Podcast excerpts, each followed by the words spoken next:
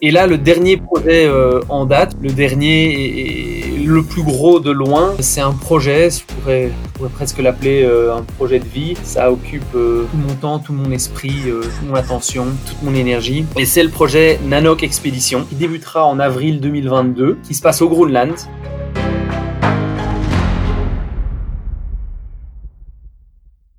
Eh ben écoute, bienvenue Gilles sur le podcast Les Frappés. Merci beaucoup. Très heureux de t'accueillir aujourd'hui pour échanger un petit peu sur ton parcours, mais surtout pour un projet complètement fou qui arrive je ne vais pas trop faire de spoil, mais qui arrive d'ici avril 2022 pour le moment.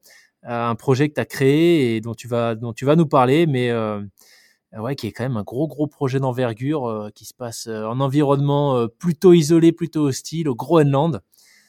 Donc je suis impatient de t'écouter partager avec nous les détails du projet et puis comment ça t'est venu et ce que c'est que la réalité d'organiser un machin de cette envergure.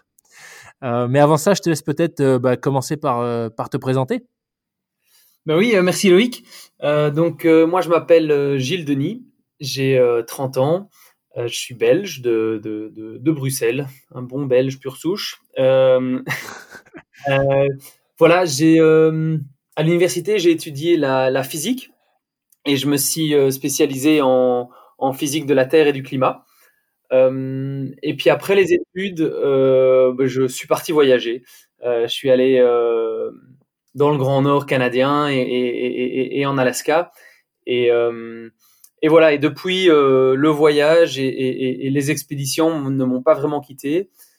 Et maintenant, ça fait 5 ans que je travaille comme guide de voyage et d'expédition au Groenland d'abord et plus récemment en Islande et en Norvège aussi. Et à côté de ça, j'occupe mon temps avec des expéditions un peu partout qui comportent avec différents moyens de transport et différentes disciplines sportives. Voilà. Ça, c'est en 2 mots.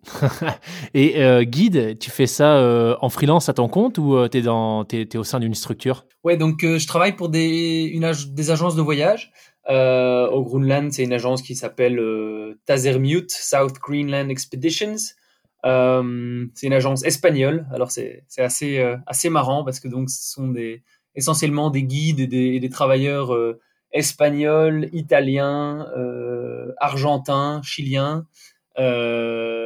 Okay. Et puis on se retrouve avec toute cette petite bande de guélurons au fin fond du Groenland et c'est vraiment génial. Mais donc oui, je bosse pour une agence et donc je guide les groupes et les tours qu'elle me donne en quelque sorte.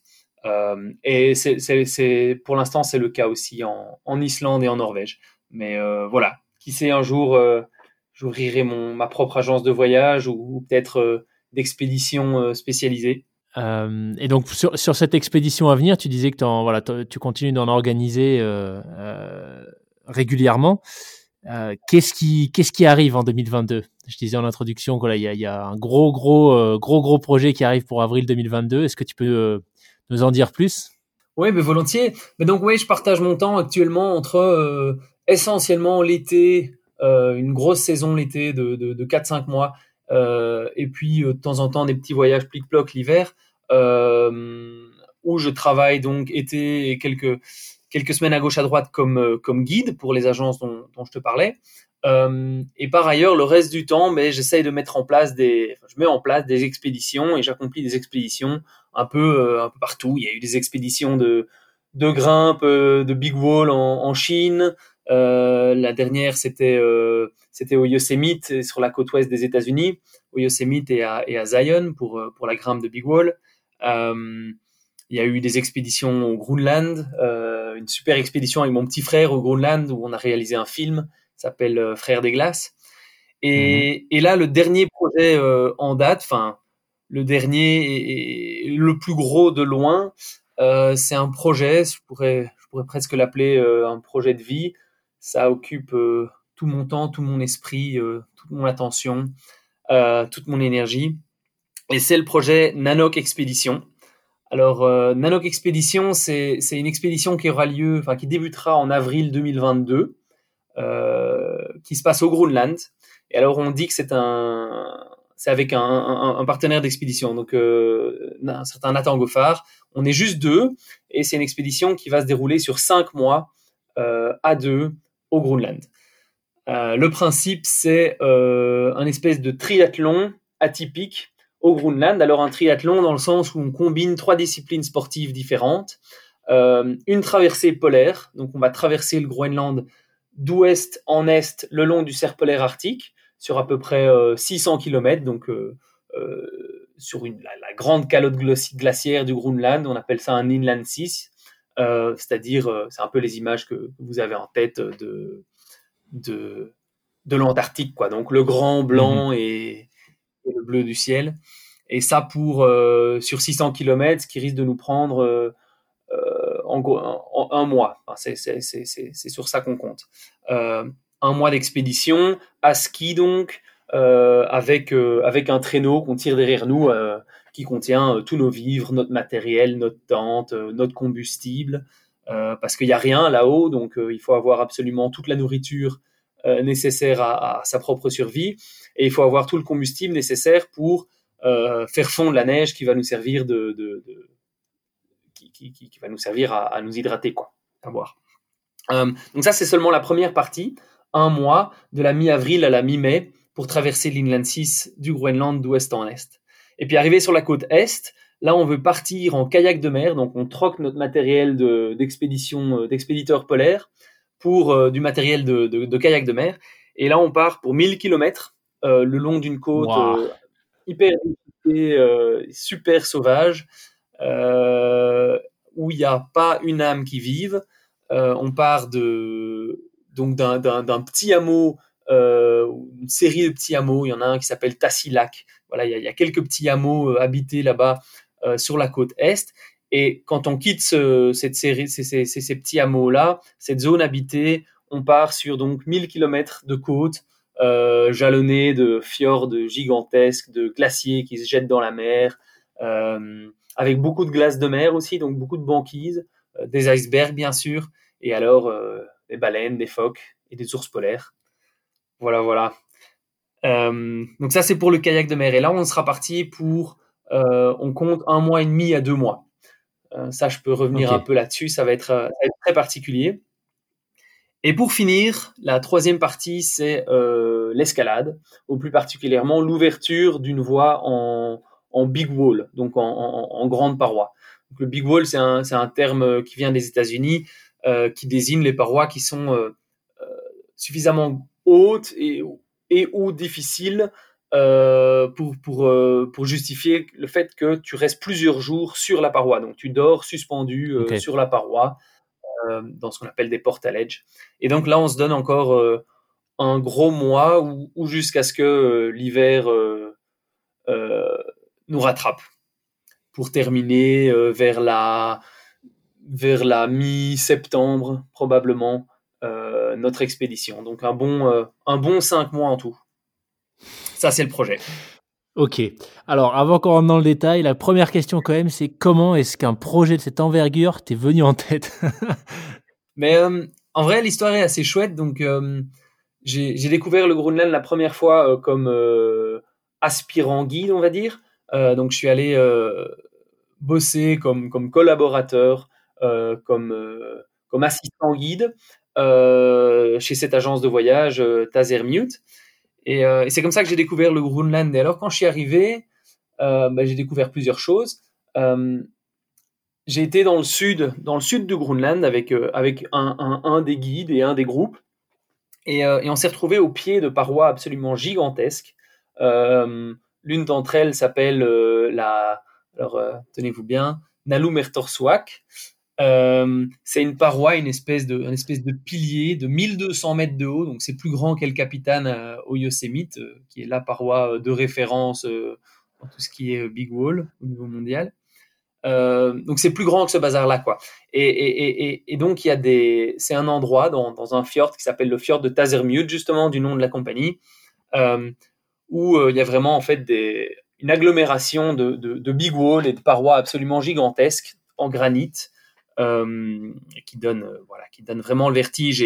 Et avec les groupes, ce qu'on faisait, c'est que on faisait des randonnées pour se rendre au pied de ces parois et puis les admirer. Alors, d'année en année, à chaque fois, je rencontrais des grimpeurs là-bas parce que c'est une zone où des grimpeurs, souvent des très très bons grimpeurs avec des partenariats, etc.,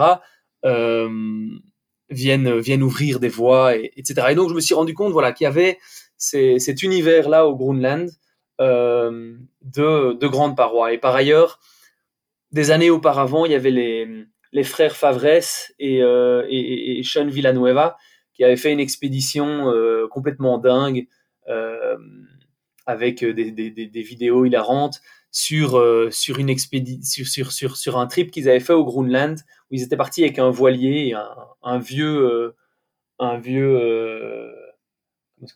navigateur britannique, et ils étaient partis aller grimper des parois gigantesques au Groenland. Je crois que c'était sur la côte est. Et donc voilà, la découverte de ces parois là au Groenland cet été 2016. Lors de ma première venue au Groenland, d'une part, et puis l'accompagnement d'un guide et d'un groupe sur un tour en kayak de mer. Alors, chose cocasse, c'était la première fois que je faisais du kayak de mer dans ma vie. Okay. J'étais assistant guide, voilà. Non, mais ça s'est très très bien passé. Et là, je me suis rendu compte, j'ai découvert le kayak de mer et je me suis rendu compte du potentiel qu'avait cette discipline dans le domaine des expéditions, quoi. Parce qu'avec un kayak de mer, tu peux partir 2-3 semaines si tu es organisé, en autonomie totale, avec toute la nourriture, tout le matériel, tout ce dont tu as besoin pour vivre pendant ces 3 semaines, sur des sections de côte extrêmement sauvages. Et encore une fois, voilà, en autonomie totale. Et ça, c'est quelque chose que peu de disciplines sportives offrent finalement. Ouais. Partir avec le sac à dos en autonomie totale sur 2-3 semaines, c'est beaucoup moins facile. Dans les expéditions polaires, c'est ça aussi que j'aime bien avec les expéditions polaires, c'est que quand on tire la grosse poulka derrière soi, on peut aussi être parti pour un bon bout de temps. Et voilà, c'est cette espèce d'isolement. Dans des endroits super super sauvages où on ne peut compter que sur soi-même et sa tête et ses mains. Et voilà, de découvrir le kayak de mer, ça a été très fort pour moi. J'ai jamais eu une connexion très forte à la mer. Quand j'étais petit, on allait toujours à la montagne, on faisait un peu de camping, on faisait pas mal de randonnées en moyenne montagne. On n'était pas trop mer et j'ai vraiment découvert ce que c'était la mer et la symbiose avec la mer, avec l'océan, en faisant du kayak de mer. Et donc en rentrant de cette première fois au Groenland, j'ai tout de suite commencé à faire des stages en kayak de mer et puis à me former moi-même comme guide de kayak de mer jusqu'à faire la certification ISCA Coastal Guide, qui est le International Sea Kayak Guide Association, qui est réputée pour ce qui est expédition de longue durée ou en milieu reculé en kayak de mer. Ok. Et c'est une certification canadienne ? C'est une certification internationale, ça se veut international. Okay. Et il y a un peu plusieurs endroits dans le monde où cette certification ou des modules sur cette certification peut être donnée. À la base, ça a été lancé en Angleterre. Ok. Et voilà, c'est vraiment très très intéressant. Je vous le conseille. Ça, c'est pour le kayak de mer. Et puis alors dernièrement, ça c'était une chouette histoire. Donc j'étais au Groenland, je venais d'y passer 2 mois et demi. Et alors avec les groupes, c'est du tourisme d'aventure. Donc c'est de l'aventure, on part randonner plusieurs jours avec le sac à dos, on fait du kayak de mer jusqu'à 2 semaines en autonomie totale, complètement isolé. Donc c'est de l'aventure, mais ça reste du tourisme dans le sens où il n'y a pas une grande sélection sur qui peut le faire et C'est ouvert à peu près toute personne ayant une condition physique raisonnable. Et donc voilà, on reste confiné aux zones où il est relativement facile d'évoluer. Oui. Donc essentiellement la côte, etc. Et donc tout ce qui est intérieur du pays, avec l'Inland 6, les grands glaciers, la calotte glaciaire, c'est quelque chose qu'on voit moins. On en voit les glaciers évidemment, mais voilà. Et en revenant du Groenland en 2016, on était dans un petit coucou de la compagnie Air Greenland. Et alors là, c'était assez marrant parce que il semblerait que les pilotes de ligne d'Air Greenland n'aient pas les mêmes standards de sécurité que dans le reste du monde, parce que il faisait superbe, et le pilote a pris la parole, il s'est adressé à tous les passagers de l'avion et nous a dit chers passagers, j'ai rarement vu une météo aussi clémente et un ciel aussi clair et aussi beau.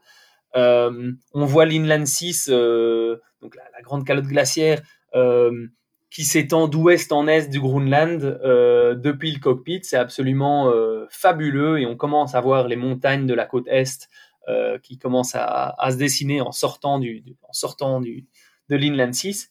Et pour ceux qui veulent, je vous invite à venir contempler ça depuis le cockpit. Et donc voilà, on a été un par un dans le cockpit de l'avion, quoi, ce qui est assez dingue. et voir cette Inland qui s'étalait à perte de vue, blanc avec le bleu du ciel, avec cette espèce de cette courbe caractéristique de la Terre quand on voit quand on est en avion ou quand on est face à des paysages qui sont tellement tu peux voir tellement loin que tu vois la courbe de la Terre. Et j'ai trouvé ça fabuleux, et je me suis dit il faut que une fois dans ma vie que j'aille sur cette Inland 6, quoi. C'est un endroit c'est un mélange de c'est pas un endroit où je devrais être, et puis je crois que je peux me débrouiller, quoi. Je crois que je peux y aller, je crois que je peux le faire. Ouais.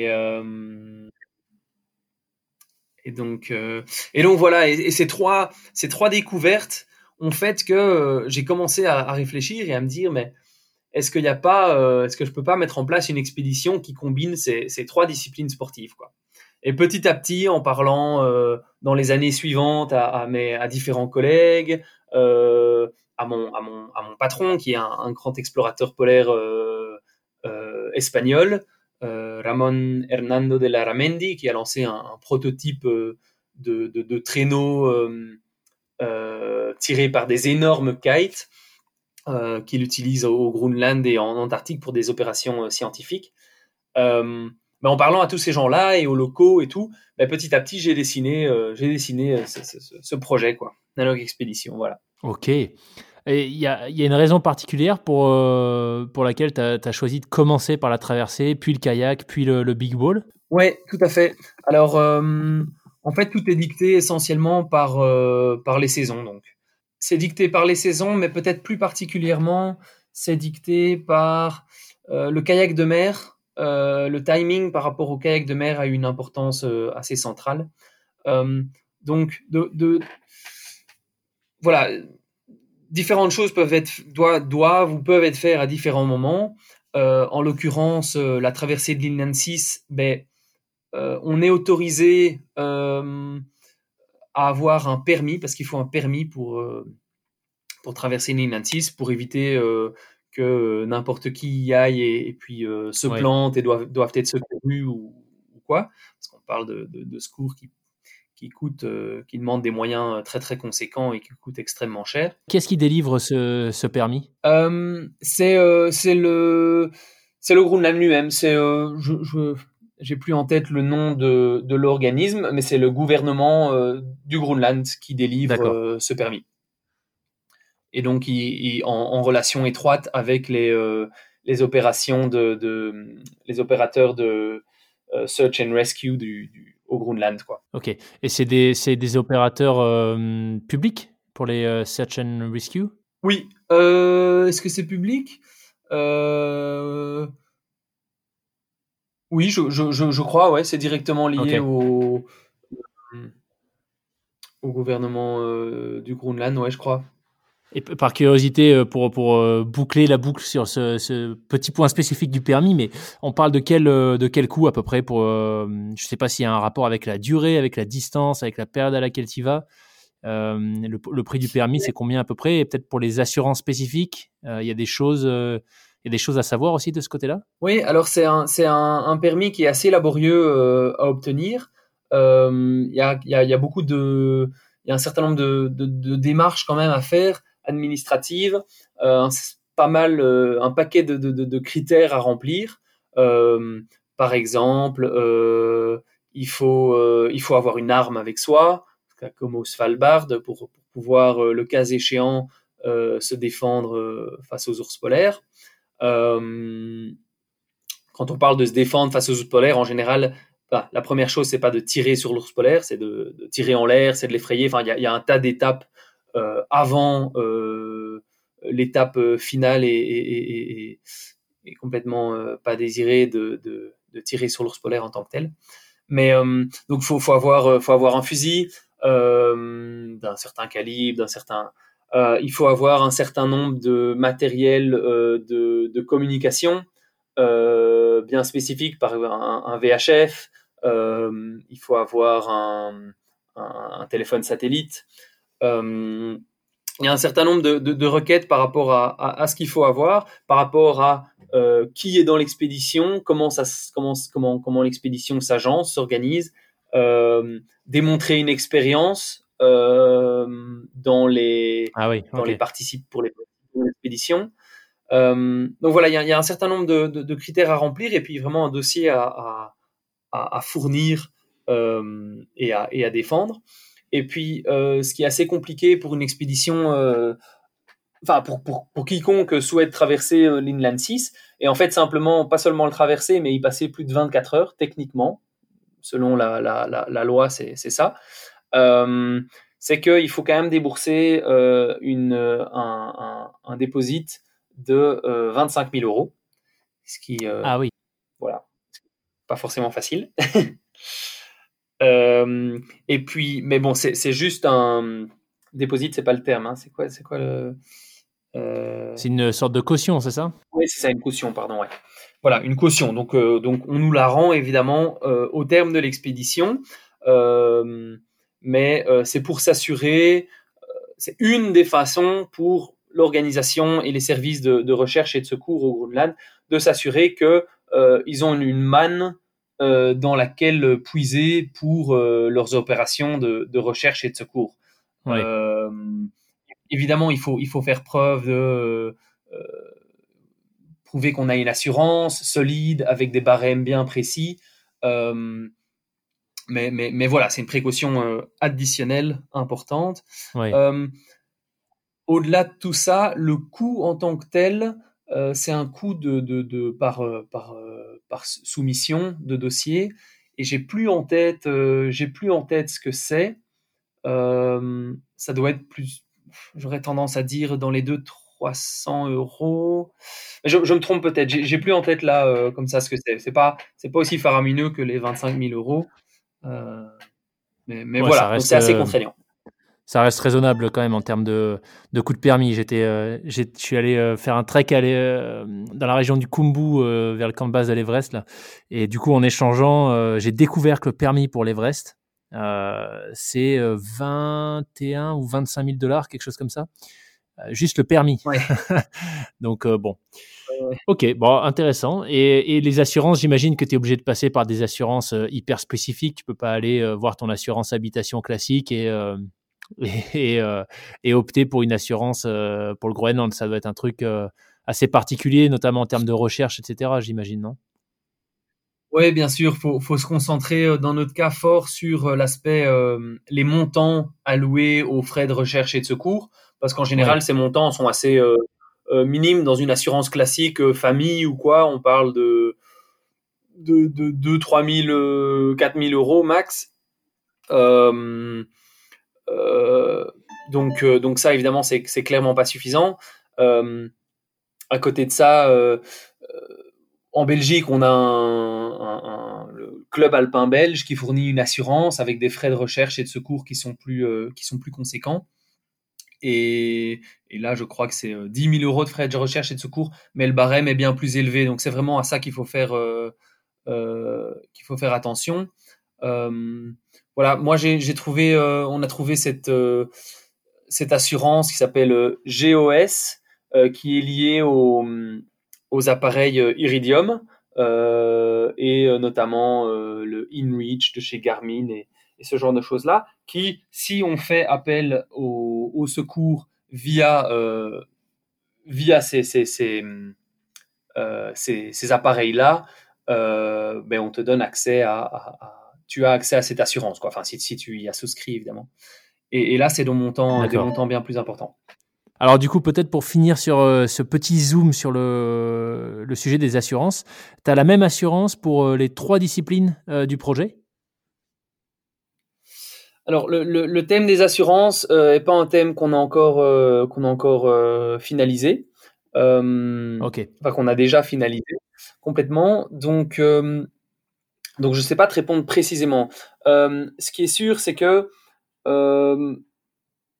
il semblerait, en fait, ça nous surprend très fort, mais il semblerait que cette assurance GOS, donc, qui est liée aux appareils Iridium et au InReach, etc., donne une assurance et des limites suffisamment élevées en termes de recherche et de secours pour le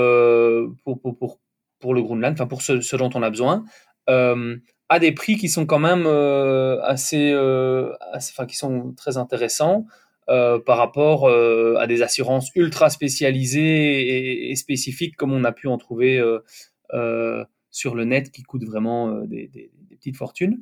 Donc voilà, à côté de ça, il faut une assurance voyage béton, mais là, avec assurance rapatriement, frais médicaux, etc. Oui.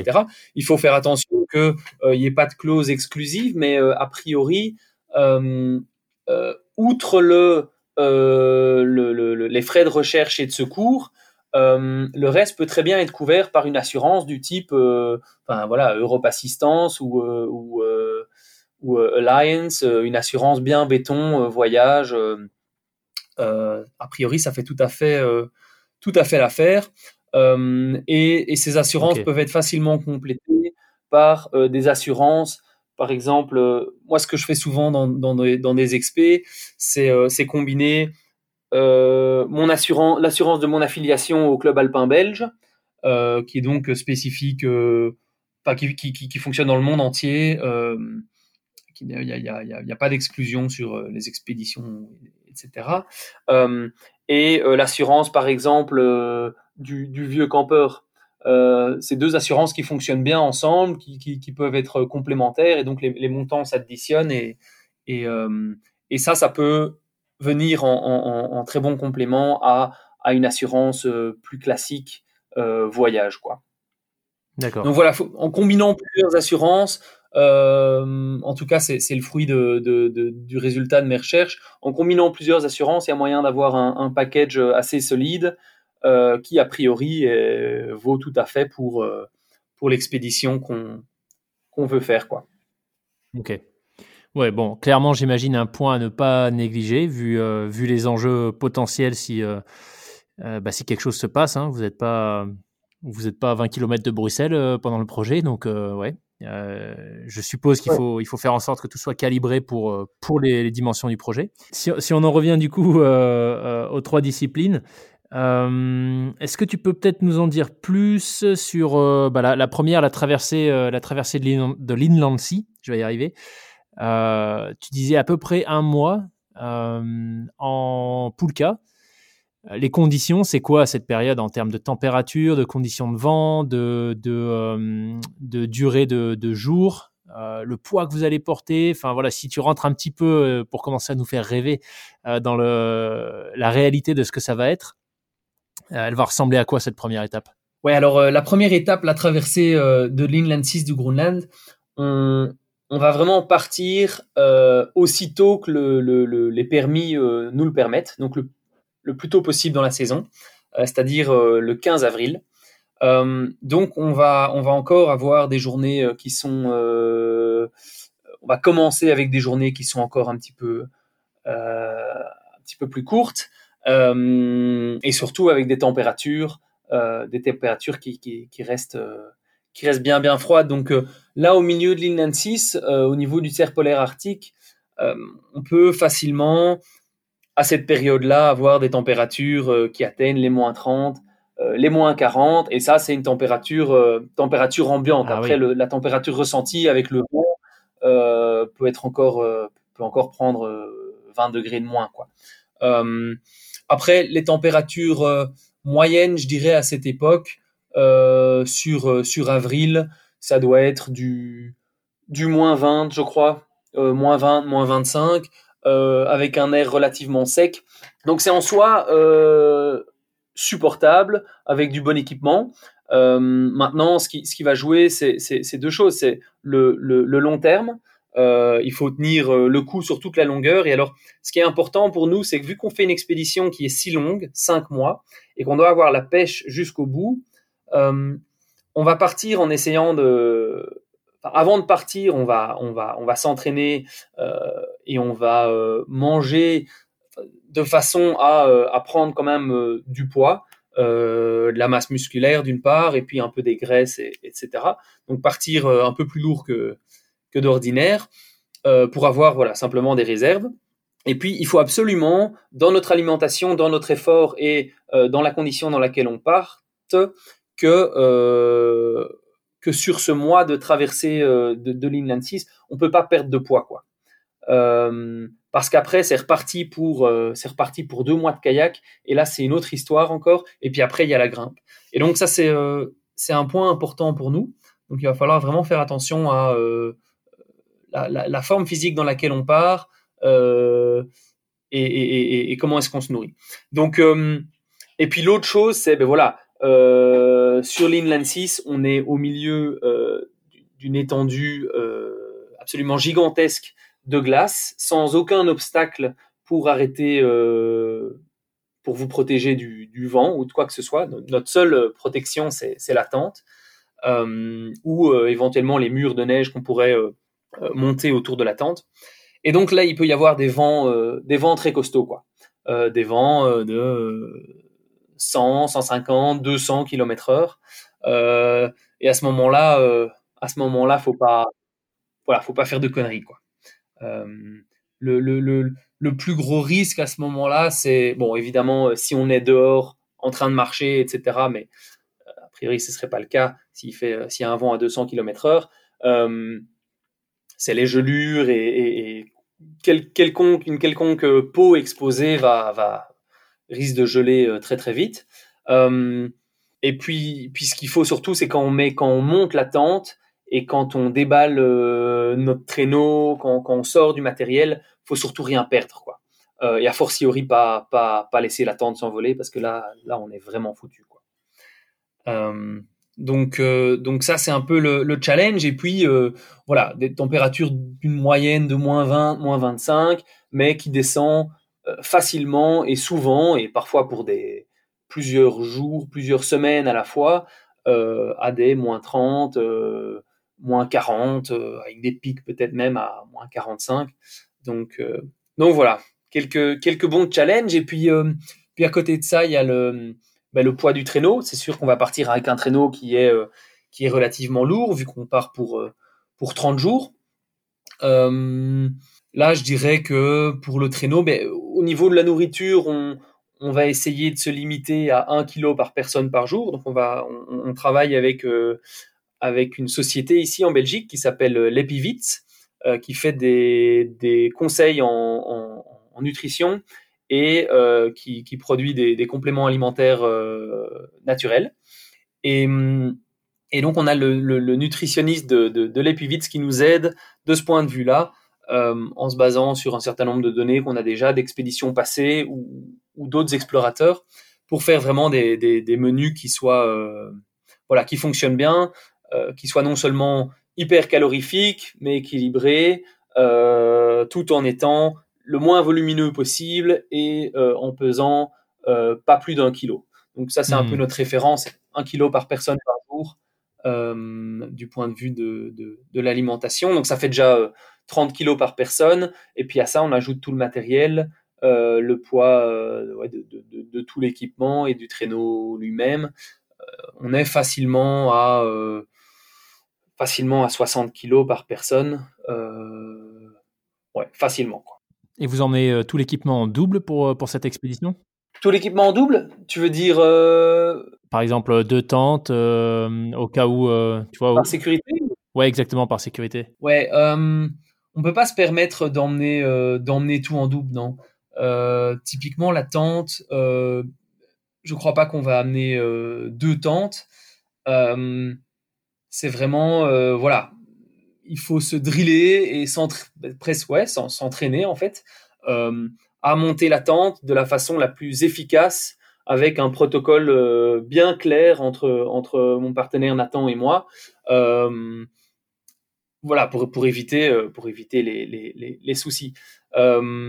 Une chose qu'on prendra sans doute certainement en double, parce que ça pèse pas trop et parce que c'est vraiment essentiel à notre survie, c'est un réchaud, par exemple, le réchaud MSR, enfin MSR ou autre, mais le réchaud, c'est ce qui nous sert à réchauffer notre nourriture, à nous nourrir, mais surtout à faire fondre la neige pour nous hydrater. Donc, si on n'a plus de réchaud, on ne survit pas plus de... Enfin, voilà, on en a pour quelques jours et c'est fini, quoi. La tente, à la rigueur, ce serait vraiment désastreux. Ouais, clairement, perdre la tente, ce serait la fin de l'expédition. Mais voilà, on peut toujours se faire un abri en neige le temps que les secours arrivent. Après, si on est à 3 jours de la fin, on fera le gros push et voilà, quoi. Et on y arrivera. Tu disais sur la durée des jours, qu'elle sera un peu plus courte, enfin qu'elle ne sera pas encore complète, on va dire, à la mi-avril. Ça fait un lever de soleil, coucher de soleil, vers quelle heure, ça?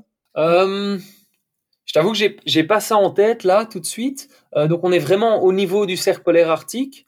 À la mi-avril, on est au moment de transition hiver-printemps, donc je t'avoue plus avoir ça en tête. En fait, c'est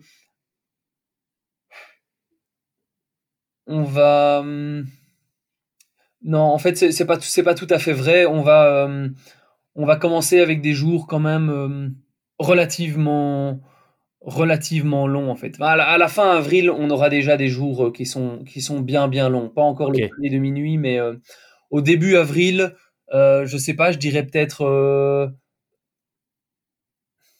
8 heures d'ensoleillement, peut-être. Non, donc c'est pardon. Ah oui, bon, ça va. Sur ce coup-là, voilà. Pas de problème. Ouais, j'imagine qu'il y a tellement de paramètres à planifier, prévoir, tellement de choses à organiser que c'est pas évident de conserver toutes ces petites infos en tête au fur et à mesure que le projet se prépare. Il y a certaines choses que voilà, qu'on se permet d'oublier un petit peu parce que c'est plus, ça fait pas partie de la priorité du moment. Mais non, j'ai dit des conneries. Clairement, à la mi-avril, au Groenland, au niveau du cercle polaire arctique, les jours sont déjà relativement longs. Ok, donc là, on est à la fin de la première manche, 30 jours, des conditions quand même pas mal rudes, hein. Je pensais pas qu'il puisse y avoir des vents jusqu'à 200 km/h. Bon, les températures moins 35, j'avais à peu près ça en tête. Avec le facteur vent, ouais, c'est clair qu'il faut faire gaffe à ce qu'il n'y ait pas 1 cm² de peau exposée, parce que sinon, c'est l'engelure garantie. Et donc ça vous mène a priori mi-mai, fin mai, sur la côte est du Groenland. Comment vous allez gérer la transition du coup avec la deuxième partie de l'expé, qui est le kayak? D'un point de vue logistique, vous avez de la récupération entre les deux étapes, ou c'est vraiment enchaîné? Oui, donc dû à l'ampleur de l'expédition et au matériel très différent dont on a besoin dans chaque discipline. Ça aurait évidemment été hyper sexy de pouvoir partir dès le début avec absolument tout le matériel et toute la nourriture et tout ce dont tu avais besoin pour toute l'expédition et de rester en autonomie totale sur les 5 mois. Mais pratiquement, si quelqu'un fait ça, quand quelqu'un arrive à faire ça, je me prosterne. Mais non. En gros, c'est quand même 5 mois d'expédition donc, et 3 disciplines sportives très différentes. Donc clairement, on ne peut pas avoir tout le matériel avec nous dès le départ et certainement pas tous les vivres, tout le combustible, etc. Donc en fait, l'expédition est organisée en 3 parties relativement indépendantes. Et donc dans chaque partie, c'est une expédition, donc l'expédition polaire, l'expédition kayak de mer et l'expédition escalade, Big Wall, sont 3 parties distinctes qui s'influencent évidemment fortement l'une dans l'autre parce qu'un retard sur l'un va fortement influencer sur l'autre expédition. Et le timing est quand même relativement serré. Mais voilà, c'est 3 expéditions relativement autonomes. Donc, on commence sur la côte ouest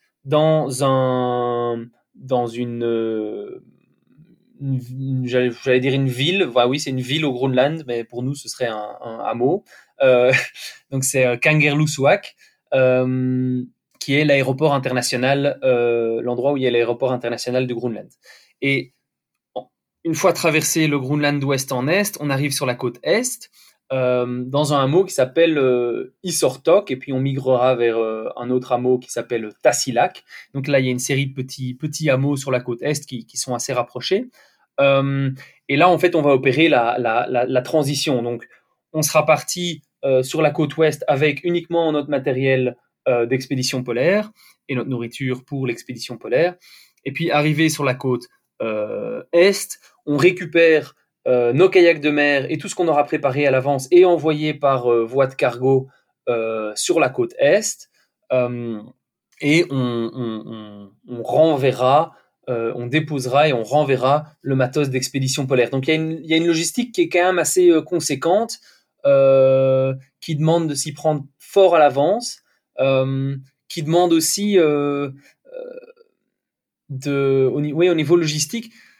On nous demande souvent pourquoi est-ce qu'on a besoin par exemple, nos sponsors, ou quoi, nous demandent pourquoi est-ce qu'on a besoin du matériel si tôt, parce qu'on leur demande le matériel quasi 1 an à l'avance.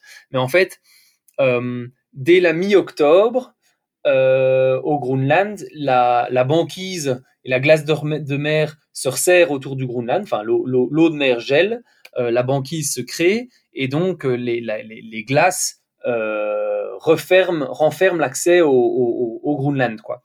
Et donc, la deadline, la limite absolue pour envoyer par voie de cargo du matériel au Groenland, c'est la mi-octobre. Et puis, on a besoin d'obtenir le matériel bien avant ça pour le tester, le préparer, faire les ajustements nécessaires, etc. quoi.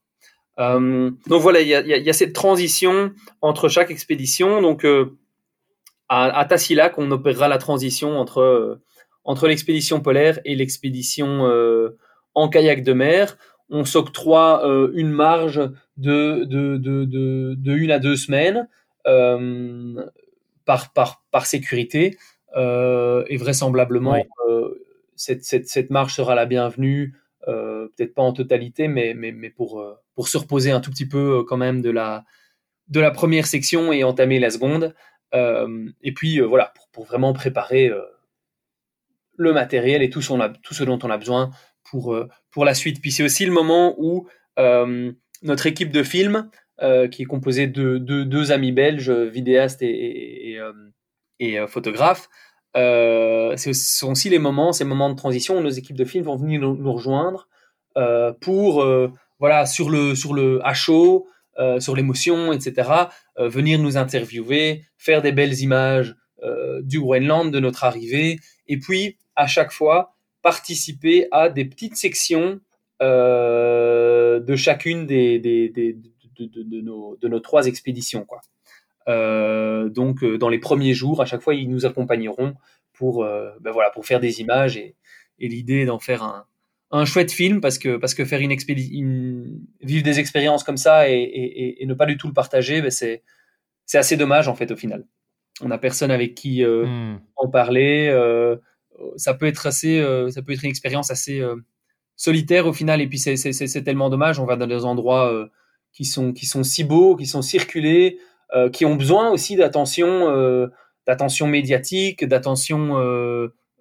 l'attention du public, parce qu'on sait que ce sont des endroits qui sont fragiles et qui sont d'autant plus fragilisés d'année en année par les réchauffements climatiques et toutes les choses qui nous tombent dessus. Et je crois que l'un des membres de cette équipe, c'est Richard, il me semble. Richard Ardennes, qui a déjà été invité sur le podcast. Le bon vieux Richard, qui va avec donc un certain Alexandre Eggermont. Donc ils sont tous les deux belges, mais ils vivent tous les deux au Canada. Deux grands copains qui sont non seulement photographes et vidéastes, mais qui sont eux-mêmes aventuriers.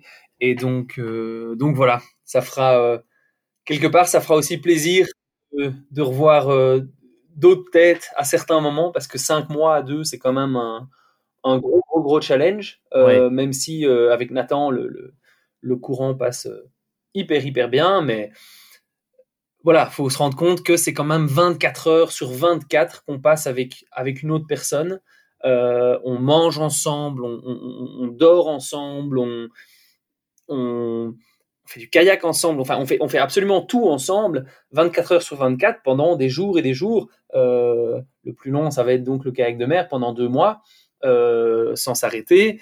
Et ça, c'est plus que n'importe quel couple, n'importe où peut vivre. Je veux dire, quand on est avec quelqu'un en couple, on a au moins quelques heures par jour où on bosse, on est au bureau, enfin peut-être moins maintenant avec le corona, mais et donc on se retrouve, on n'est pas toujours l'un sur l'autre, quoi. Donc ça va être chouette. Comment vous allez gérer ça d'ailleurs ? C'est quelque chose que vous avez déjà évoqué dans votre préparation, plutôt mentale là pour le coup ? Parce que c'est vrai que ça aura un impact. Oui, donc clairement, Nathan et moi, depuis le début, donc ça fait maintenant, j'ai même plus le... Près de 2 ans qu'on s'est rencontrés et qu'on a commencé à élaborer ce projet petit à petit. Mais en fait, ce projet, c'est une excuse merveilleuse pour faire un paquet d'expéditions que j'ai toujours eu envie de faire avec un partenaire idéal. Donc en fait, c'est pas très grave si ça prend du temps à se préparer. C'est même pas très grave du tout.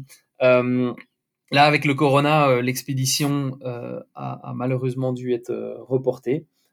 Pour une série de raisons dont on pourra discuter après, mais donc en fait dès le début, ce qu'on s'est dit avec Nathan, c'est important, c'est même crucial, non seulement pour notre préparation physique et technique, mais aussi pour l'entente et notre entente à deux et notre capacité à travailler et à être ensemble dans des moments difficiles. C'est absolument crucial de faire un certain nombre de pré-expéditions. Et donc, on s'est donné l'objectif de faire des pré-expéditions, c'est comme ça qu'on les appelle, sérieuses dans chacune des disciplines. C'est-à-dire une expédition qui se concentre exclusivement sur l'expédition polaire. Donc là, par exemple, on va partir à la mi-mars. En tout cas, c'est le plan. On va partir à la mi-mars au Yukon, au nord-ouest du Canada. Justement, Alex et Richard... nous rejoindrons. Et là, le but, c'est de faire une expédition que j'ai en tête depuis des années et des années, depuis mes toutes premières expéditions, depuis ma toute première expédition à mes 18 ans là-bas, et puis ma deuxième grande expé à mes 25. Au Yukon, donc au nord-ouest du Canada, il y a un massif une chaîne montagneuse dans la prolongation des Rocheuses qui s'appelle la chaîne du Mackenzie. Et qui est à cheval entre le Yukon et les territoires du Nord-Ouest. Et notre but, c'est de partir, c'est de parcourir, de suivre un vieux sentier historique qui s'appelle le Canal Heritage Trail, qui était en fait un canal, enfin un sentier en terre qui avait été érigé par les Américains pendant la Seconde Guerre mondiale pour construire un pipeline qui relierait différents territoires à l'époque. Et puis cette route a été aussi utilisée par les postiers de l'époque qui, en attelage de chiens de traîneau, reliaient différentes communautés. Et donc, c'est une route qui a beaucoup d'histoire et qui maintenant s'est complètement effacée. Mais le but, c'est de suivre cette vieille route historique qui relie, en passant à travers les montagnes, le Yukon et les territoires du Nord-Ouest jusqu'à Norman Wells, ça s'appelle, le long du fleuve Mackenzie. Et ça, ce sera 1 mois d'expédition en plein hiver, à cheval sur l'hiver-printemps, donc avec les traîneaux, les skis et les températures bien froides comme on les aime. Ça c'est un exemple. Et puis il y a eu le Yosemite et Zion sur la côte ouest des États-Unis l'automne dernier. Il y a eu le tour des Cornouailles en Angleterre en hiver il y a 2 ans maintenant. Et il y a eu un paquet d'expéditions qui étaient toutes des bonnes excuses pour faire des chouettes trucs. mais le but en était se préparer physiquement et techniquement, mais aussi et peut-être surtout forger cette entente entre Nathan et moi et notre capacité à bosser ensemble dans des conditions difficiles et avec la fatigue, le stress, etc.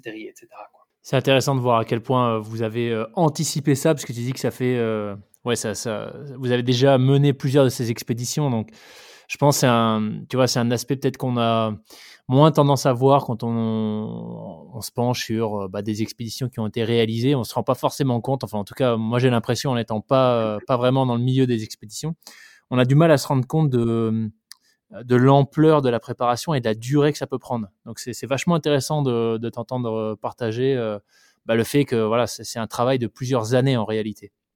Bon, le Covid n'a pas aidé, mais cette expédition, c'est...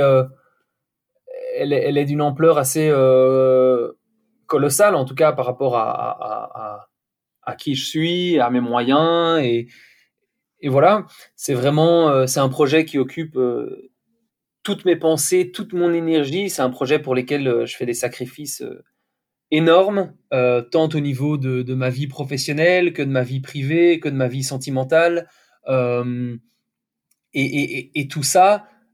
ce projet, cette idée folle dicte ma vie et à peu près tous mes faits et gestes et tous mes choix depuis 2016, c'est-à-dire depuis ma première découverte du Groenland et depuis tout ce que je fais, tous les choix que j'ai faits allaient dans la direction de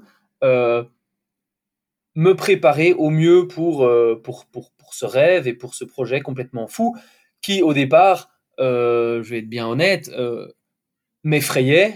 Il m'effrayait parce que je savais que j'étais assez fou et assez têtu pour vouloir le faire, et parce que je savais que à ce moment-là, je n'avais absolument pas les capacités et les connaissances pour mener à bien ce projet. Mais voilà, donc c'est les sacrifices, ils sont assez nombreux. Et voilà, ce qu'il a toujours emporté, c'est la passion, c'est l'envie de réaliser ses rêves complètement fous, c'est de vivre pour quelque chose de plus grand quelque part. Et puis comme je l'ai dit, ce sont toutes des excuses merveilleuses pour aller passer des moments complètement inoubliables dans des endroits fabuleux, quoi. Et dans la nature avant tout, parce que c'est ça un peu la base de tout, c'est l'amour de la nature et l'envie de s'y retrouver en communion totale et pendant de longs mois, quoi. Alors c'est absolument passionnant. Si on pouvait avoir 3 heures sur le sujet, je pense que je te les prendrais. Mais on n'a pas ces 3 heures, donc si on doit, je suis en train de réfléchir à sur quoi est-ce qu'on zoome, parce que on a bien parlé de la première étape, la deuxième on a commencé à l'évoquer, mais t'as mentionné quelque chose de très intéressant par rapport aux thématiques du podcast qui sont tous les sacrifices qu'implique un projet de cette envergure.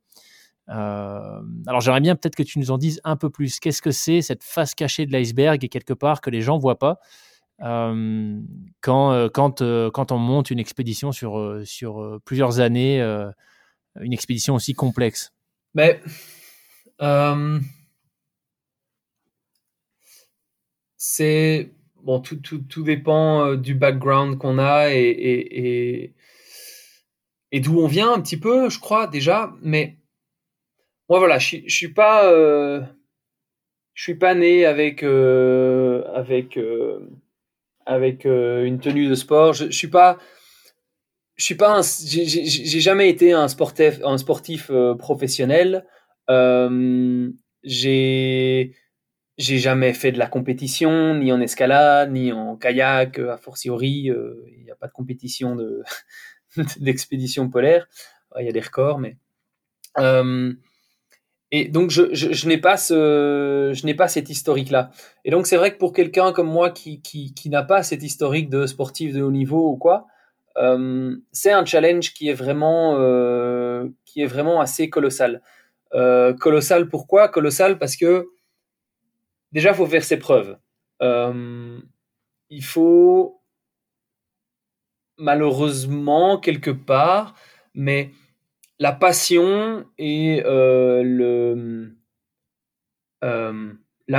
du plein air, de la nature, etc., ne suffit malheureusement pas, ou en tout cas pas dans mon expérience, à l'élaboration d'un projet comme celui-là. Il faut pouvoir prouver qui on est et ce qu'on peut faire. Bon, c'est un peu normal quand on demande à des sociétés de nous suivre et même de nous sponsoriser, oui. C'est sûr qu'elles veulent avoir quelque part une garantie de retour sur investissement. Donc si elles donnent de l'argent ou du matériel à deux cocos qui vont faire 2 jours d'expédition sur les 5 mois et puis qui vont plus en pouvoir, ça va pas. Mais donc ça a été quelque chose, surtout l'hiver passé, qui a été incroyablement énergivore, incroyablement fatigant mentalement aussi, de devoir prouver qui on est, ce qu'on peut faire, et notre valeur quelque part, tous les jours à tous les sponsors et toutes les sociétés, et tous les gens qu'on contactait à propos de ce sujet, quoi. Clairement, quand on s'est pas encore fait un nom, c'est difficile de se démarquer, c'est difficile d'être pris au sérieux. Et donc, il y a vraiment un travail énorme de ce côté-là. Ça, c'est une première chose.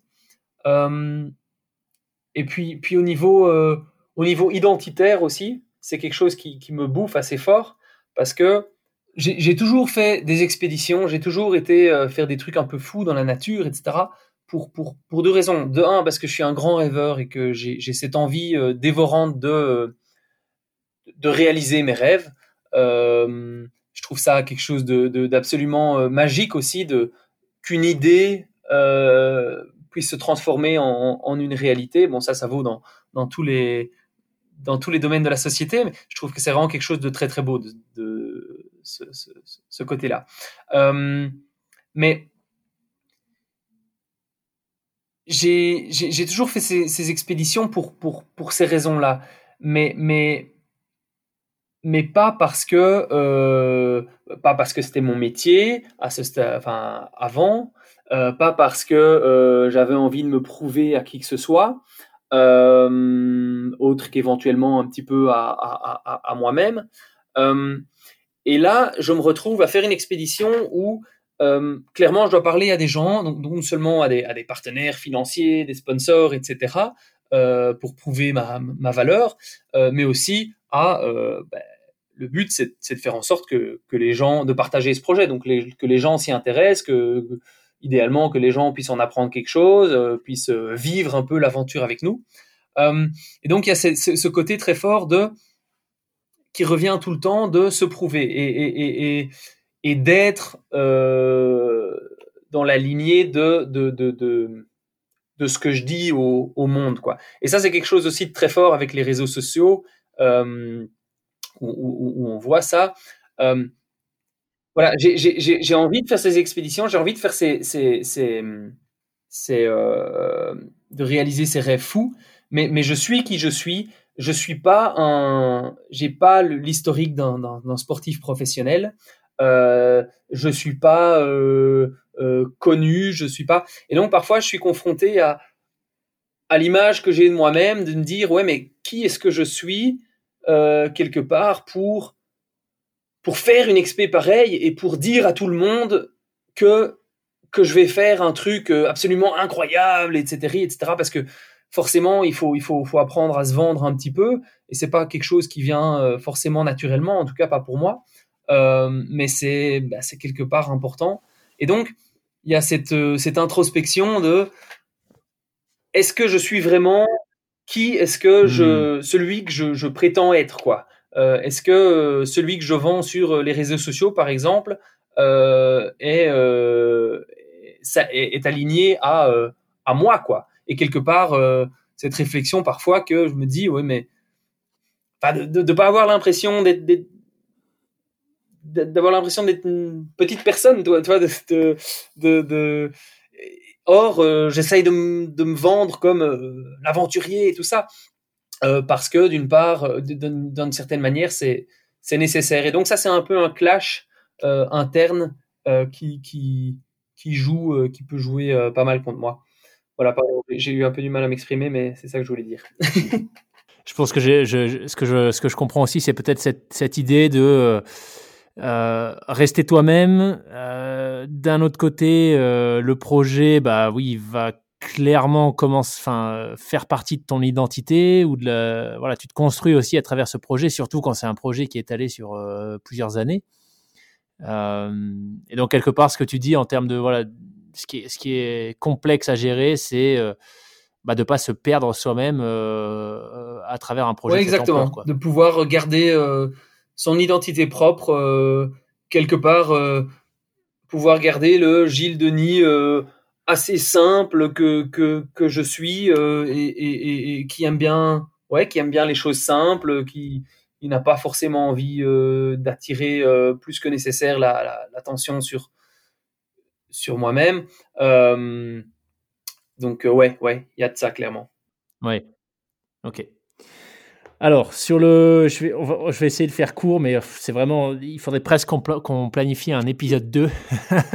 Mais si on balaye du coup les deux autres parties du projet, donc tu disais kayak de mer, voilà 2 mois en autonomie totale. Sur la côte est du Groenland, donc vous partiriez en direction du sud pour rejoindre la pointe sud du Groenland. Concrètement, ça va être quoi les gros challenges ? Tout de suite, il y a la température de l'eau qui me vient en tête, mais je pense aussi à bivouac. Comment vous allez faire pour être sûr à la fin de chaque journée de choper un emplacement de bivouac ? Mais j'imagine que c'est pas les seuls défis, donc ça va être quoi les grands enjeux de cette deuxième manche ? Les grands enjeux de la seconde manche, à vrai dire, je me sens plus concerné en ce qui concerne les enjeux de la partie kayak de mer de l'expédition et Big Wall aussi que ceux de la première partie, parce que sans pour autant dire que ça va être facile, loin de là, mais la première partie, j'ai l'impression que c'est un domaine que je maîtrise un petit peu plus. Ce qui se passe avec le kayak de mer, c'est que ça va être très particulier. Donc déjà, ça va être très long, 1 mois et demi à 2 mois, en autonomie totale, et sur notre route, donc d'à peu près du premier tiers sur la côte est du Groenland à la pointe sud, ce qui s'appelle le Cap Farvel du Groenland. Il y a donc 1000 km de côte et absolument aucune bourgade, aucune personne, rien. C'est vraiment nature. Et c'est très, très, très sauvage et un environnement assez hostile avec voilà, beaucoup de c'est de la roche et des glaces et des ours polaires, quoi. Et ce qui va être dur en kayak de mer, c'est qu'en fait, on va devoir évoluer de façon hybride, ou amphibie plutôt, sur la glace et dans l'eau. Alors, je te parlais tout à l'heure du fait que le timing de l'expédition avait été en grande partie dicté par le kayak de mer. Mais c'est parce qu'en fait, il y a un courant très froid qui vient du pôle Nord essentiellement, qui longe la côte est du Groenland et qui va vers le sud. Et ce courant emporte avec lui énormément de glace de mer, donc de la banquise, ce qui fait que jusque très tard dans la saison, jusque pratiquement à la fin de l'été, sur la côte est, on a de la glace de mer. Et donc naturellement, moi à la base, je me disais, mais le but, c'est de faire du kayak de mer, donc on ne veut pas que la mer soit encombrée de plein de bouts de glace partout. Et donc, il faudrait y aller quand la glace aura en bonne partie disparu. Puis, en parlant un petit peu, je me suis rendu compte qu'en fait, la côte est du Groenland, elle communique, elle donne directement sur l'Atlantique, et pas n'importe quel Atlantique, c'est l'Atlantique Nord.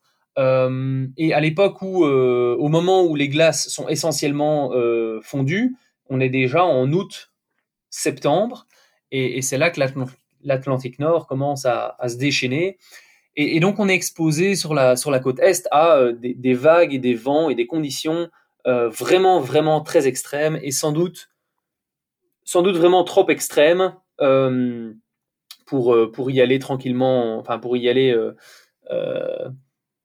en kayak de mer. Et donc, la solution, ça a été de se dire, en fait, on va partir. Sachant que l'eau est à combien, là ? Sachant que l'eau est à 3-4 degrés. Donc, voilà, bien froid.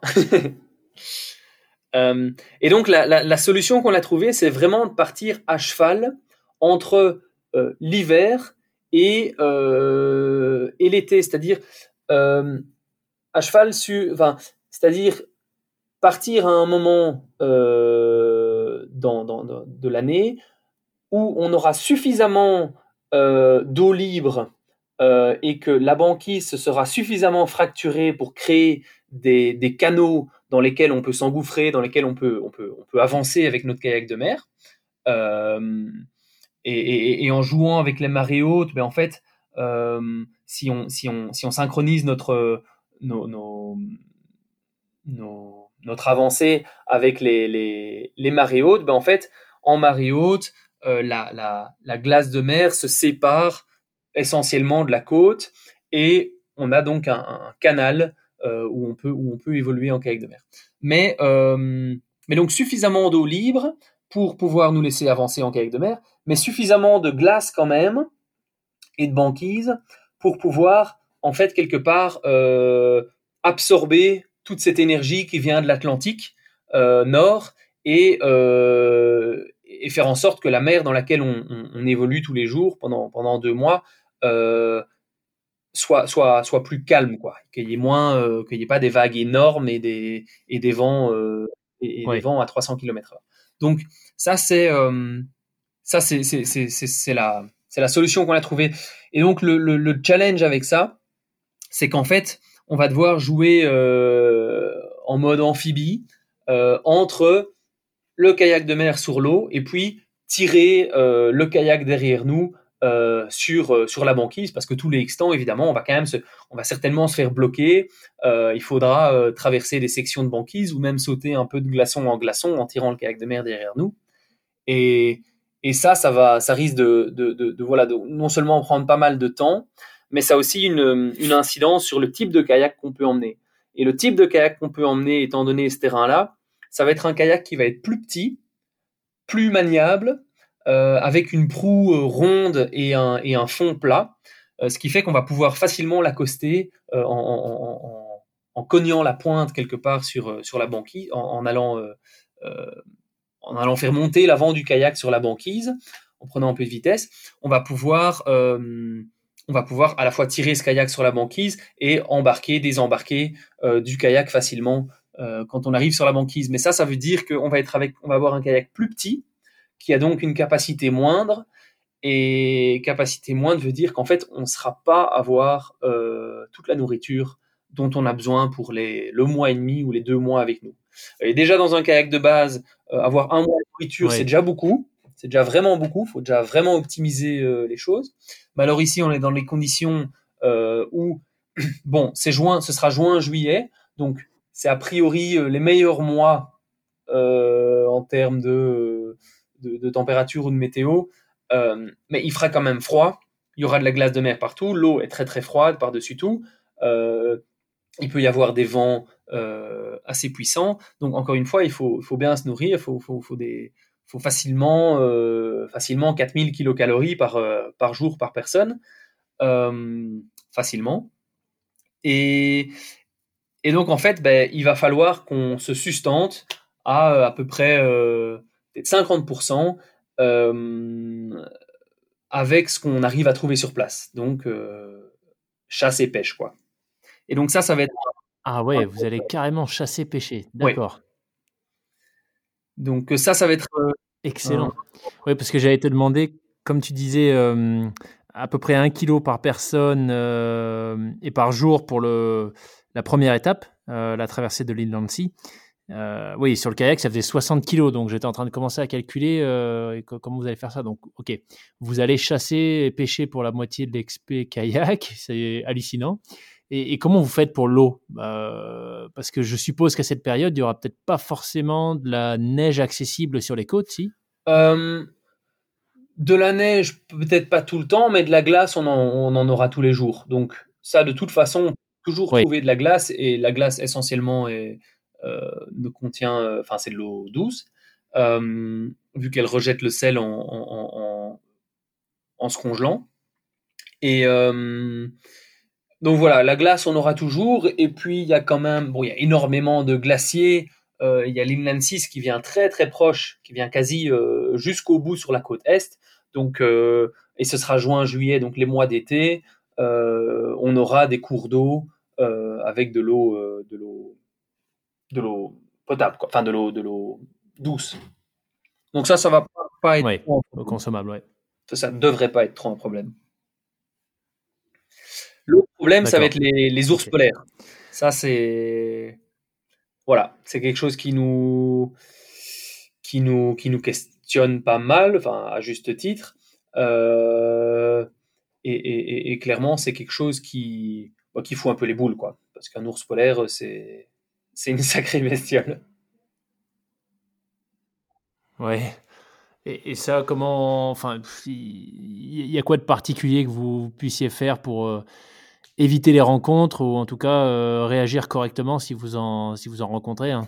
Mais, alors, c'est surtout de la prévention, comme souvent dans la nature. C'est surtout de la prévention. Donc, quand on pose le campement, on met par exemple on tend un câble à 5-10 mètres autour de la tente, et ce câble est relié à un système de...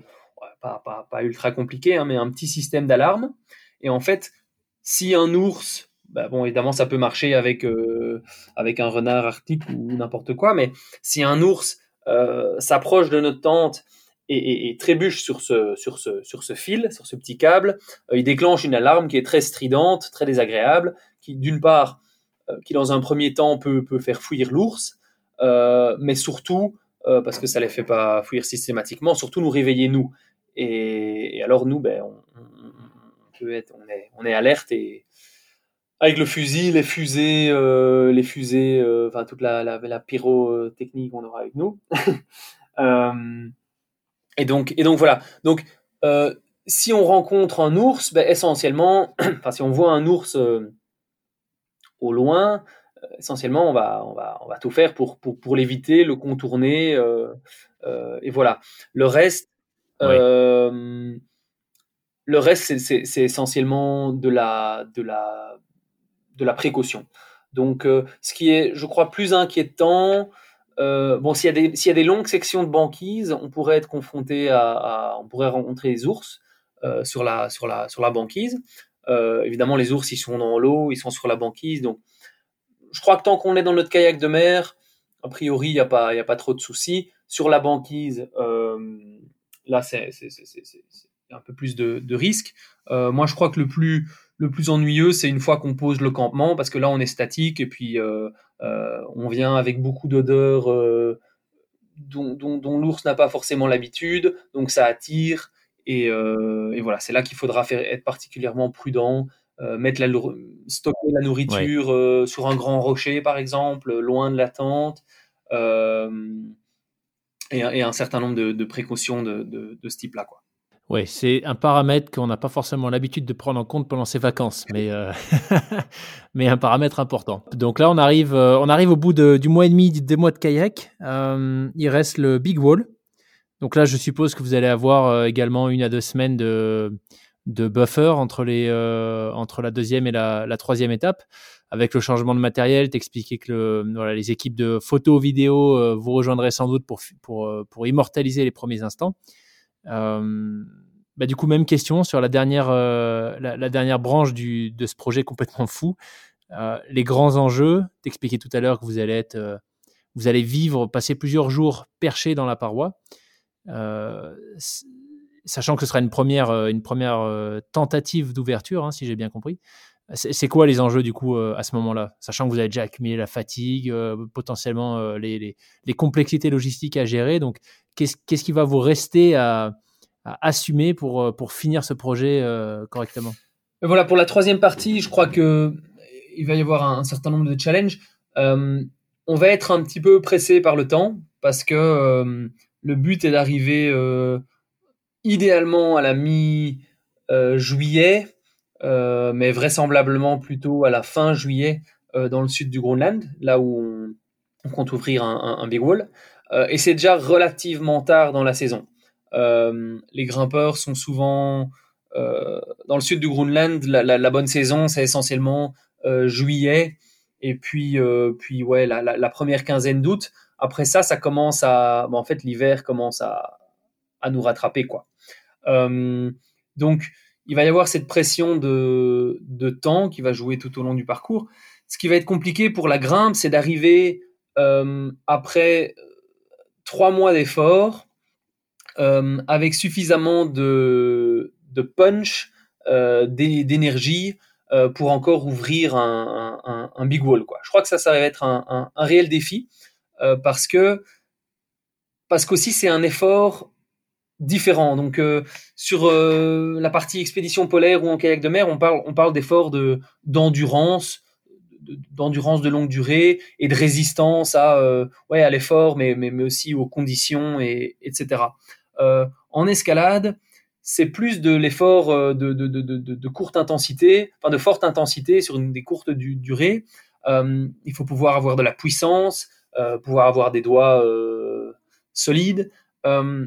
Et ça, cette puissance-là, ce punch, la crainte, c'est qu'après autant de mois d'expédition, il nous manque un petit peu. Donc, ça va être un gros défi. Par ailleurs, un autre gros défi, ça va être l'état dans lequel nos doigts vont arriver après 3 mois d'expédition dans le froid à -40 degrés, et puis dans la flotte et parmi les glaces pendant 2 mois. On espère encore avoir des doigts à ce moment-là, a fortiori en état pour grimper un big wall. Donc ça va être un challenge. Mais après, plus spécifiquement au big wall, le challenge, ça va être trouver une paroi qui nous inspire. Alors il y a beaucoup de parois dans le sud du Groenland. Nous, on veut trouver une paroi qui en jette un peu, forcément. Hein, si c'est ce que quand les grimpeurs ouvrent une voie, c'est ce qu'ils veulent, qui en jettent un peu, qui soient impressionnantes, qui soient belles, qui soient esthétiques, avec une ligne, une ligne qu'on peut ouvrir, mais qui soit d'un niveau raisonnable, c'est-à-dire qui soit pas complètement extraterrestre dans les 8 et les 9, en sachant que nous on est des bons grimpeurs. Mais on n'est pas grimpeur professionnel, on n'a pas de niveau, on n'a pas un niveau extraordinaire. Donc, et a fortiori après autant de mois d'efforts, ça va être compliqué. Donc trouver un mur qui nous inspire, trouver une belle ligne qui sorte jusqu'au sommet idéalement, ce qui est pas toujours donné. Nous y retrouver dans cette paroi granitique énorme. Et puis, concrètement, arriver à ouvrir à trouver notre voie, puis à l'ouvrir, et puis j'espère à la libérer avant que l'hiver nous rattrape, quoi. Et l'hiver, il va nous rattraper déjà à partir de la mi-août, fin août, ça va devenir vraiment compliqué, a priori. Et en septembre, à voir, mais ça risque d'être vraiment, vraiment dur. Donc, ça va être un petit peu au finish jusqu'à ce que l'hiver nous rattrape, qu'on n'en peut plus, qu'idéalement, et surtout qu'idéalement, on arrive à ouvrir et libérer notre voie. Donc, voilà, ça va être ça le défi. Et puis, clairement. Pardon, j'allais dire à la fois une course contre le temps, mais aussi cette capacité à gérer la fatigue qui se sera accumulée au cours des plus de 3 mois d'expédition précédents. Ouais, clairement. Et puis par ailleurs, évidemment, plus spécifiquement, c'est sûr que l'ouverture d'un big wall, c'est pas quelque chose de facile. Nous, on est grimpeurs. On s'est initié depuis quelques années à l'escalade de big wall. En termes d'ouverture, on a assez peu d'expérience, donc ça va être aussi en partie de la découverte, mais ce qui est pas si mal. Mais ce qui veut dire que on va se retrouver dans des situations compliquées, avec une météo qui peut être très capricieuse dans le sud du Groenland, a fortiori vers dès qu'on arrive à la mi-août ou quoi, ça va devenir plus compliqué. Et clairement, se retrouver à 500 mètres de haut sur un mur avec le porte-à-ledge, et puis que le vent se lève et la pluie, éventuellement de la neige ou quoi, ça va être épique, quoi. Ouais. Ok. Comment est-ce qu'on peut... On arrive à la fin, doucement, mais sûrement. C'est juste...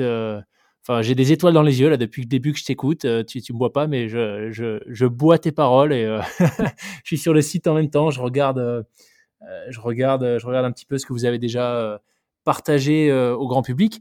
Comment est-ce qu'on peut soutenir ce projet ? Où est-ce que vous en êtes en termes de recherche de financement, de partenaires, de quoi est-ce que vous auriez besoin d'aide, je sais pas, pour la logistique Où est-ce qu'il vous faut des bras, de l'argent ou du matos ? Ouais, écoute, merci beaucoup de demander.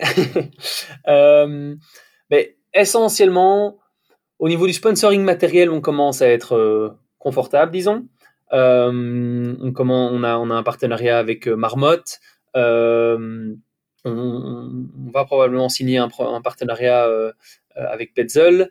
Et voilà, d'autres plus petites et moyennes entreprises. Là où on a besoin d'aide, ça va être dans le domaine du service, donc par exemple dans le domaine des transports, transport aérien, transport par cargo. Là, clairement, on aurait besoin d'aide.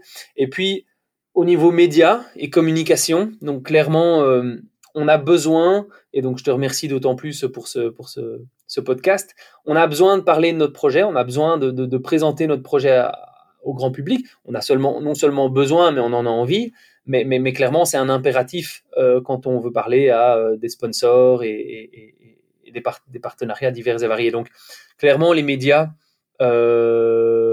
écrire sur notre faire un podcast sur notre projet comme celui-ci, écrire sur notre projet, nous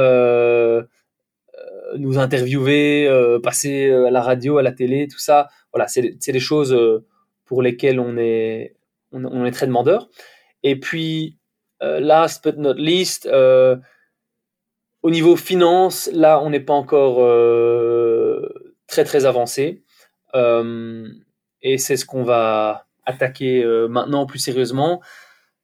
Clairement, là, au niveau finance, on a besoin d'aide. Alors, je parle d'aide, mais en fait, nous, quand on décrit ça à nos partenaires, on parle de collaboration, parce que c'est vraiment une collaboration qu'on essaye de mettre en place.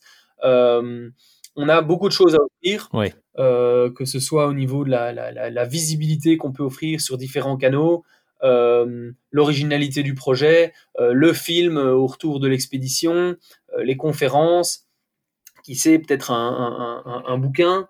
Et alors... de façon plus importante et peut-être plus impactante, parce que c'est ce que, au final, c'est ce que les sociétés recherchent, un retour sur investissement avec une meilleure garantie de retour sur investissement. C'est qu'on est en train d'établir des partenariats médias. On va avoir a priori la DH et la Libre, peut-être Paris Match aussi, qui sont des médias assez importants en Belgique, qui vont nous suivre. Tout au long du périple, donc avant, pendant, après, avec sous différentes formes, d'abord sous forme d'interviews vidéo sur différentes thématiques, mais ensuite aussi avec des podcasts justement en live pendant l'expédition, donc pendant les 5 mois, ça va être assez incroyable que les gens puissent nous suivre. Ça va être vraiment cool. Mais donc via ces plateformes médias, en fait, on peut offrir un certain nombre de garanties de visibilité, des garanties de visibilité assez importantes pour nos partenaires. Donc voilà, des finances, c'est vraiment ce dont on a besoin. Un mécénat, ce serait pas mal aussi. Ouais. Un mécène qui nous tombe du ciel. Non, mais puis après, de façon plus terre à terre et plus sympathique. Ce qu'on veut aussi, c'est que les gens s'intéressent à notre projet. Nous, on veut partager notre projet. Donc, on utilise différents canaux de communication. On a nos canaux propres. Donc, on a notre site internet www.nanookexpedition.be, qui est un peu la vitrine du projet, avec plus d'explications sur notre préparation, ce qu'on compte faire, ce qu'on a déjà fait, nos partenaires, etc., comment nous contacter. Et je vous invite à aller faire un tour. Et puis sinon, on a les réseaux sociaux, Facebook et Instagram. Alors, on se concentre sur mes réseaux sociaux à moi, simplement parce qu'on n'a pas le temps de s'occuper de trop de réseaux sociaux à la fois, et parce que c'est un petit peu plus conséquent sur mes réseaux sociaux à moi. Donc, Gilles Denis Expédition au pluriel, sur Instagram, ça c'est un peu vraiment le canal de communication le plus actif pour l'instant, et voilà, j'essaye de partager des infos sympas, des chouettes photos. Je parle de Nanook, mais à ce stade-ci, vu qu'on en est encore un peu plus loin, je parle aussi de plein d'autres choses, de grimpe, de prix expédition justement, donc il y a de la variété, du Groenland, plein de photos du Groenland, et Facebook même chose, donc Gilles Denis Expédition. Donc voilà, nous soutenir, nous suivre, et puis si vous avez des connaissances dans le mécénat ou des sociétés qui pourraient être intéressées de s'associer à une expédition de ce genre-là, avec l'image, la visibilité que ça peut amener, évidemment, c'est bienvenu, sachant aussi qu'il y a un aspect dont on n'a pas parlé du tout, et qui est quand même très important pour nous et pour nos partenaires, je crois, c'est qu'on a mis en place un partenariat de recherche scientifique, où en fait... On va collaborer, on collabore avec l'Observatoire Royal de Belgique, qui est un institut public en Belgique, à Bruxelles, qui à la base c'est surtout de l'astronomie et de l'étude,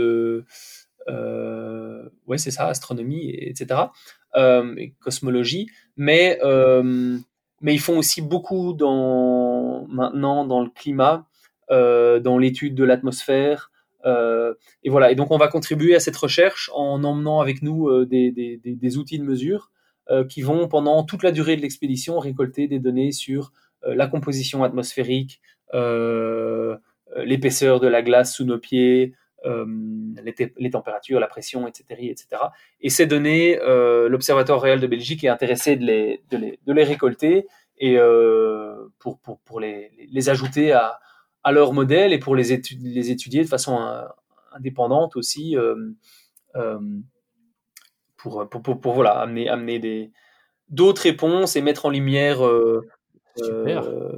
certaines problématiques de façon peut-être plus apparente, ou en tout cas y contribuer avec Nanook, quoi.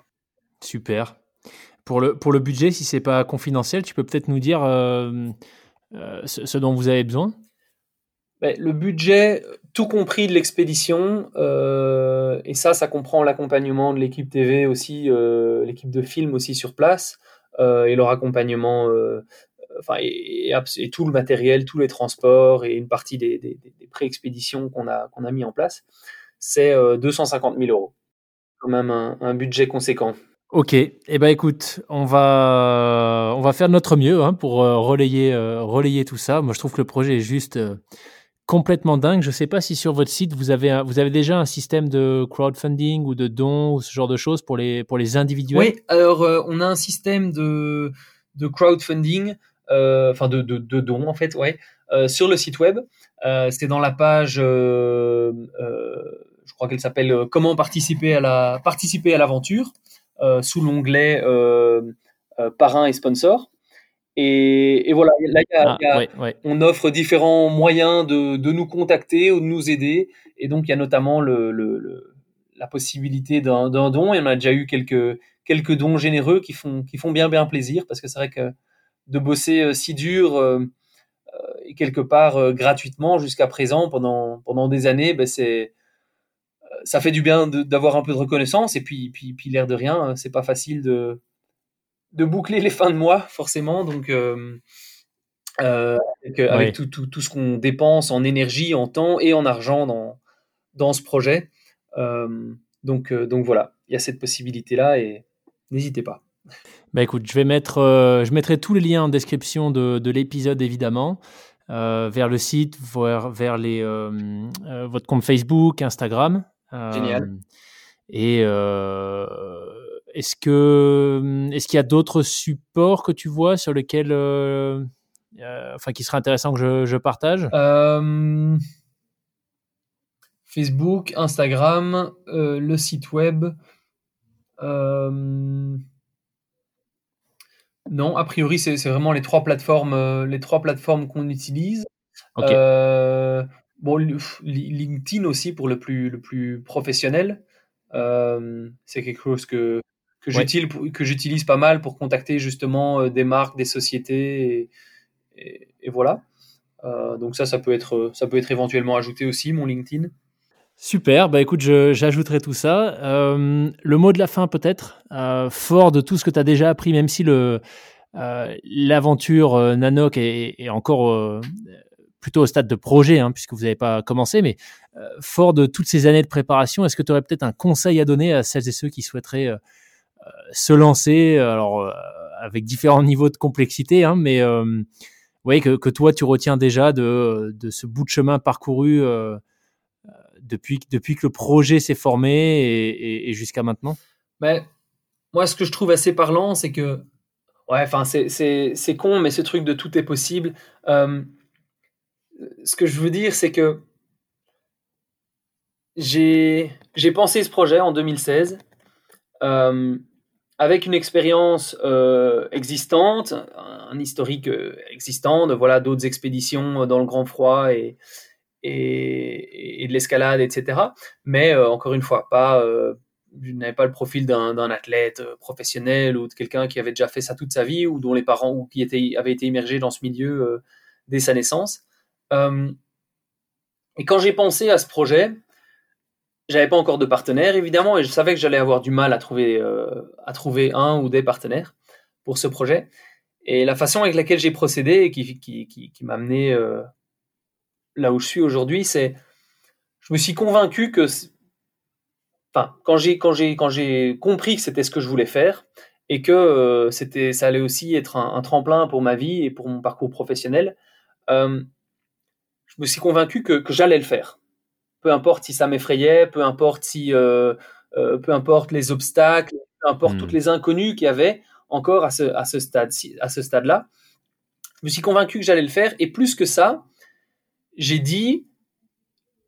suis dit, mais je l'ai aussi dit aux gens autour de moi, je me suis dit, je vais faire ça à telle date. Je me suis fixé une date, je me suis dit, je vais le faire et ça va se faire à telle date. Et le projet était encore assez imprécis, il n'y avait pas, j'avais pas encore de partenaire, mais je me suis dit, je vais le faire et ça va se passer à telle date. Et j'ai commencé à monter en parler sur les réseaux sociaux. Au début, ça s'appelait Greenlandic Triathlon, le triathlon groenlandais. Et puis, tout doucement, construire un site web, en parler. Et alors, vraiment, en parler autour de moi. Et ça m'a permis de rendre la chose très concrète, de transformer ce rêve en une réalité. Parce que dès le moment où ça rentrait dans la réalité des autres, quelque part... je devais le faire, quoi. Et donc, de le dire aux autres, d'en parler, de dire je vais le faire et ça va se passer à tel moment, et de commencer, en fait, seul à m'y préparer. Donc, aller faire mes cours de kayak, mes stages de kayak de mer, puis à obtenir mon diplôme de guide de kayak de mer, puis aller faire une première expédition de Big Wall en Chine, etc. Et de continuer tout ça, en parler autour de moi. Ça a fait en fait que j'ai créé ce projet, quoi, et il a pris vie dans mon, il ne vivait que dans mon imaginaire, mais il est devenu réalité, et les gens ont commencé à s'y intéresser, et en fait j'ai attiré de par ce que je faisais, de par ma préparation, de par ce que je disais, j'ai attiré les potentiels partenaires à moi, en fait, sans devoir vraiment les chercher. Et c'est comme ça qu'un jour, Nathan m'est tombé dessus à la salle d'escalade, et qu'on a commencé cette aventure incroyable à deux. Et j'ai beaucoup de chance de l'avoir trouvé, et on forme une paire vraiment géniale. Mais voilà, c'est vraiment de croire en son projet, de croire en son rêve, même s'il est fou, même si on n'a pas toutes les clés en main, même s'il fait peur, même s'il y a encore énormément d'inconnus, mais voilà, de mettre une date, d'en parler autour de soi, de dire « je vais le faire », de se convaincre qu'on va le faire, et puis plus particulièrement de s'y préparer petit à petit. En fait, au final, ça a dicté ma vie depuis 2016, et grâce à ça, j'ai fait un tas de choses absolument exceptionnelles. Et quelque part, je me suis construit ce profil d'aventurier, avec ses compétences, et ses connaissances, et voilà, tout ça partait d'un rêve, d'une idée, et un rêve dans lequel qui me faisait peur, et dans lequel j'avais du mal à réellement me projeter, quoi. Ça, c'est un peu la force la force des rêves, quoi. Et super conseil pour finir. Gilles, merci beaucoup. J'adore cette notion de, quelque part, faire en sorte que l'idée, le rêve devienne un petit peu ancré dans la réalité, en utilisant la date de départ, et le fait d'en parler autour de soi. C'est un super tips. Merci beaucoup pour ton temps. On a dépassé, mais écoute, c'était passionnant. Donc, moi, j'ai adoré échanger avec toi sur les détails de Nanook Expédition, et comment le projet t'est venu, à quoi ça va ressembler, comment tu le structures. C'était juste passionnant. Je suis impatient de voir la suite. Ce qui est bien, c'est qu'on a tous le temps de suivre un peu le projet, puisque c'est avril 2022. Il y a encore un petit peu de temps devant nous. Et écoute, j'espère que je suis sûr que ton parcours jusqu'à présent inspirera beaucoup d'auditeurs, d'auditrices. J'espère que quelques-unes parmi ces personnes pourront aider à l'avancée de Nanook. Et puis, d'ici là, je te souhaite à Nathan et à toi tout le meilleur pour le projet, et je vais vous suivre avec grande attention. Un tout grand merci, Loïc. Ça fait Ça fait toujours plaisir les encouragements et voilà, de pouvoir en parler à des gens qui comprennent un peu le délire et qui sympathisent avec le projet. Top. Merci beaucoup, Gilles. Merci beaucoup, Loïc.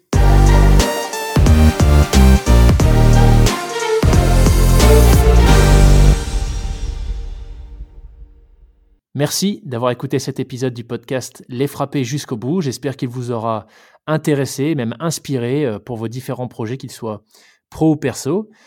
Je vous invite à nous faire parvenir vos commentaires, vos feedbacks, vos suggestions d'invités également, directement par email à contact@lesfrappés.com. Et enfin, si vous souhaitez nous soutenir dans cette aventure, n'hésitez pas à nous laisser une note sur les différentes plateformes d'écoute que vous utilisez, ainsi qu'un commentaire. Et je vous dis à la semaine prochaine pour un nouvel épisode. Ciao!